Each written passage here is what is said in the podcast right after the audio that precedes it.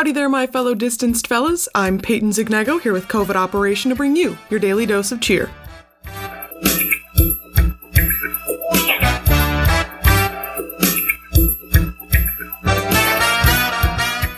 Happy Thursday! Yep, that's right, you've almost made it through yet another week. I know, super crazy, right?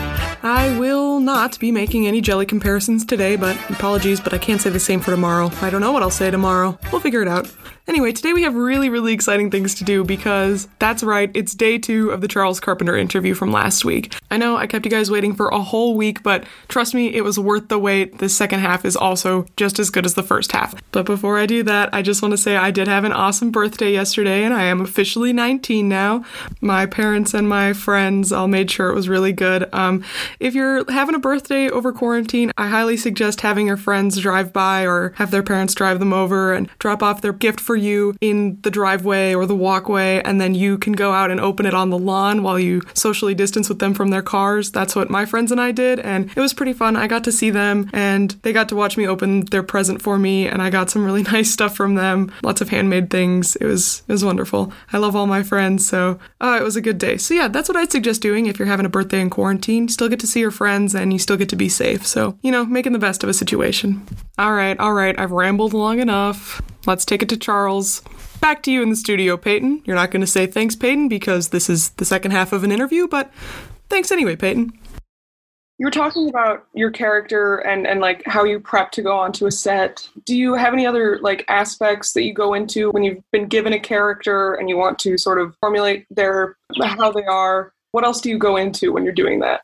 Well, sure. Let's see. Step one, do your homework on the project. Find out as much as you can about the world. So I'm a big comic book geek. Now I'm more Marvel than I am DC. I did I did follow DC for for a little while, more Superman than Batman. But when I found out what I booked and what it really related to, I did my research. You know, to understand uh, the world, to understand Gotham City, to understand you know kind of the the, the canon of that world and then dive into the character if you have access to the writers and you're not always going to have access to the writers but if you do ask them what is your take on this character? Who is he? Go through and read your material read the entirety of the script if you can get your hands on it so you understand exactly where you fit and then you go into the psyche of the character and you start to break down okay based on what he's doing in this script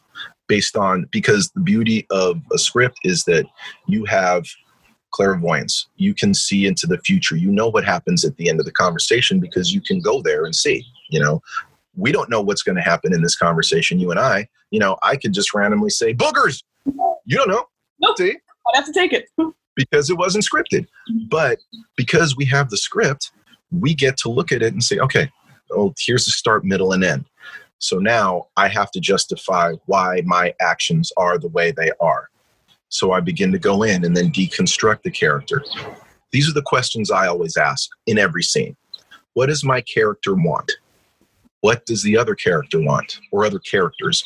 What is the conflict? Typically, if there is no conflict, there is no scene. How am I going to get what I want?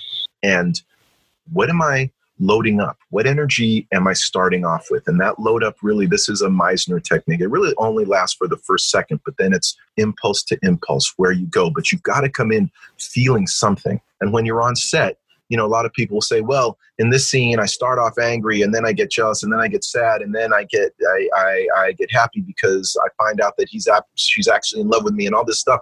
Like, yeah, there's a lot that goes through it, but you can't juggle 15 different emotions, hitting your mark, finding your eye line, navigating all the ins and outs of being on a set, and doing all that work all at once. So start off with one, build that up, and let it lead you and let it be the wellspring from which all the other emotions come out.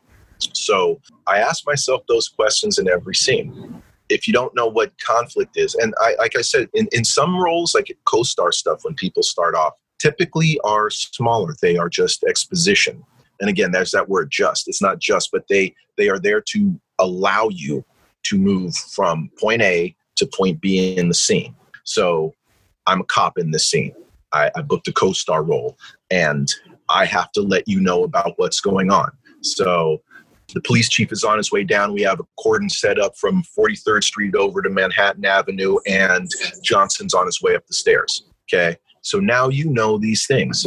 Here comes police chief. Johnson's on his way up the stairs. We've got a cordon from 43rd to Manhattan Avenue. That was all that I needed to give you so that the audience knows, okay, we have all this information. But if that's it, then what is the point of me being there? Why why would that be a fun experience for me? So I asked myself, what do I want out of the scene? I want to give information. What do the other people want out of the scene? They want to solve the crime. What is my conflict? Okay, if there's no conflict apparent there, I need to put one there to give me something to work over. Maybe it's my my first real gig and so I'm nervous about it. Maybe I have had run-ins with Johnson so he doesn't like me. Maybe my dad was killed in this same way and so I want to get this guy really bad and I got to work past that anger. Okay, how am I going to get what I want? Well, if I can get him to nod, I understand. I see he, he understands what I'm getting, but I want to give this information. So I'm going to be straightforward. I'm going to be very businesslike, but I've got to get past that nervousness of Johnson coming up the stairs. So because we all feel stuff all the time. And then what am I loading up? Am I loading up love? I love being a cop. Am I loading up pride in my job? I am proud of this. Am I loading up that fear for Johnson coming up or fear of not doing a good job? Just by breaking down a scene, into those elements, it allows you to begin to play and try things. And that's what makes it fun. That's why you're there, so that you can say, hey, let me try it like this. Let me try one where I feel really proud, see what the director says. Let me try one now where I'm kind of nervous and bring that energy in and just see where that takes me.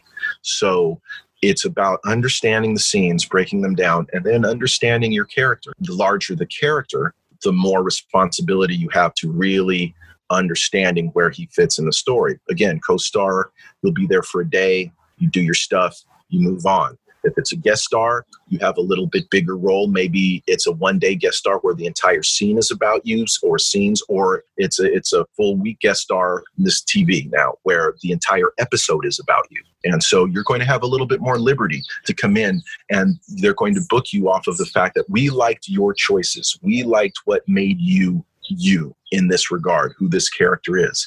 And then further, you start to look at it and say, okay, well, if you're a recurring guest star, you're going to be on for multiple episodes. You begin to be more invested in the overall storytelling. If you're a series regular, even more so. They want to know what really drives this character. So it's about making the character real for you so you understand. Again, we go back to the murderer thing. If you're this murderer, why did you do it? Are you happy you did it? Do you regret having done it? Would you do it again? Let's really find out why. That's what makes this art form so challenging. Philip Seymour Hoffman had a saying to be good is easy, to be great is torture. And it really is true because you're asking yourself to go into dark places, frightening places, places where we normally avoid, where we, we shun exposure. We don't want to be there. We don't want to see, okay, in this scene, Charles, your kids have died.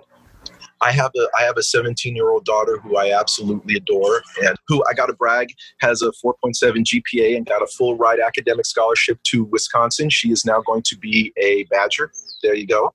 So I have my daughter, I have my son who also straight A's, great athlete, awesome, wonderful kids, right? If I playing a character who has lost his children, how am I going to find the truth of that? I'm going to have to either use my imagination to get me there or hook myself into a reality and use a substitute to bring in. And now, after all these years, I know if I think of something horrible happening to my wife or my kids, it changes me. It changes my mood. It makes me dark. I don't want to think those thoughts. But I put myself in a career where I have to start to go there to explore that. That's what you do. You have to be willing to allow yourself to be tortured. You know, if you're a military person or a doctor, say, and you have a lot of jargon, a lot of medical facts you have to spew off. You have to do the work. You have to go in and read everything, look up what you don't know, reach out to people and say, hey, does anybody know a doctor or a nurse? Can I ask you questions about this? What does all this mean? So that you've done that work. Because if it's not clear to you, how is it going to be clear to us when you say stuff? You could really, really make a point that you feel is salient and important, but it, it isn't really even anything that is of any importance to what you're saying. You just don't know the jargon. So it's like, well, this sounds really important. I'm just going to emphasize this. No, because the doctor knows if you're playing that character, you've got to know what it is that you're doing. Because once you do that work, getting on set is really easy. Is you're like, okay, yeah, cool. Hey, we've changed the lines. All right, cool, that's fine. Let me just ask myself the questions again based on this. Well, now what does my character want? Well, what do these characters want? What is the conflict I'm working through now? It creates a, a very comfortable space to where you can say, I've done my homework. I can go in and execute this. Do you have any other tips for someone who wants to go into acting or someone who wants to better themselves in acting? Like any final words of wisdom? Yeah, believe in yourself and believe that you're good, but you can always get better. Believe that you're good, but you can always get better. Don't let other people's negativity undermine your creativity. Find a class, explore it, and be honest with yourself. Am I getting stuff out of this class, or do I need to look on and find something else? I tell all my students, I want you to not need me. I want you to say, hey, working with Charles is great, but I have the skill sets now to move on. I don't need to be there.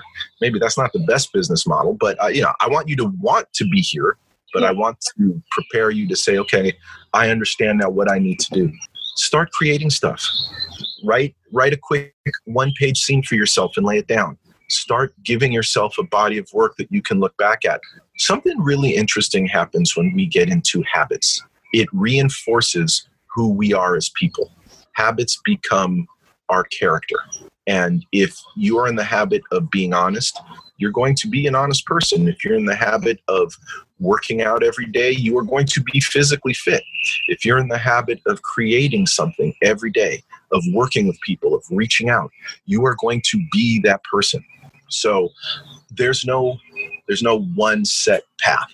But with digital natives now, everybody who's watching your show, the uh, kids like you, everybody coming up and becoming adults in the industry, create, create your content, create your stuff so that you now have a calling card so that when something comes along, opportunity is just preparation meeting that chance to come together.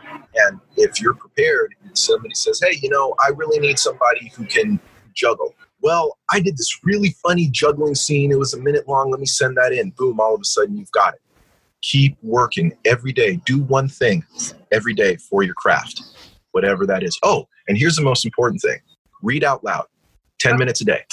I would teach at the SAG Conservatory, and I taught multiple classes there.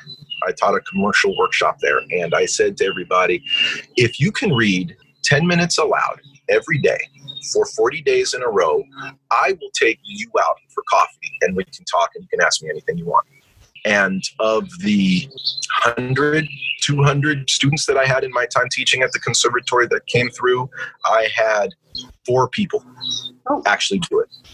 And I said to everybody, I'll, I'll be glad to take you out to coffee you know, and we can talk and you can ask me questions and I'll refer you to whomever I can and all that good stuff. But you have to honestly read 40 days, 10 minutes aloud every day for 40 days in a row to, to get into that habit. And of those couple hundred people, four were able to do it. So that's my that's my point. If you want something, go about doing it every day. The doors will open. Surprisingly, you will see the universe opens itself up to you in amazing ways. But that reading is the key. And you don't have to read scripts. You can read paper, hell, you can read the instructions on the back of a box of Bisquick if you want to. Just read out loud. Gets you in the habit of hearing other people's words come out of your mouth without checking, did that sound right? Did I make that sound right? Did that sound good? Is that human sounding? Did that work? Because we don't think that way in life. So those are little tips kind of to get you started. All right, so that's all I have for you. You mentioned your book, your book series. You want to, want to plug?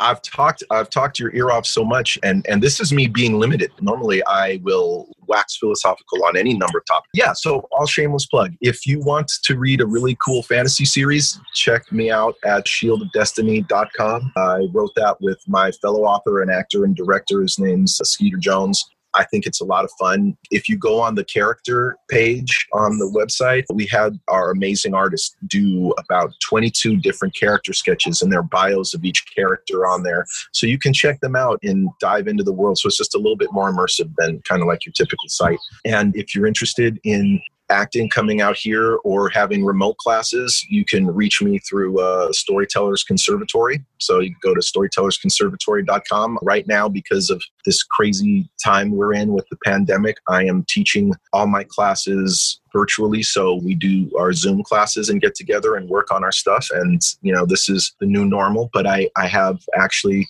a couple students from out there in uh, minnesota have joined up and now are on with everybody. And it keeps the community together. And yeah that's another thing. Find your community. Get together. Be silly.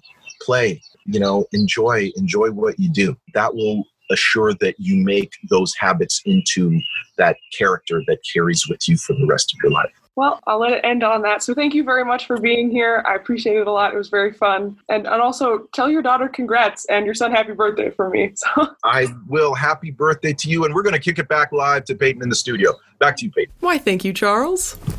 And with that, I bring our Charles saga to a close. It was a wonderful time, and I super enjoyed interviewing Charles, and I think he gave a lot of really good information and a lot of really inspirational stuff that I think you students at home can use either now or in the future when you can finally go back to doing your art thing. So it was a real treat having him, and I'm super glad for that opportunity. So thank you, Charles.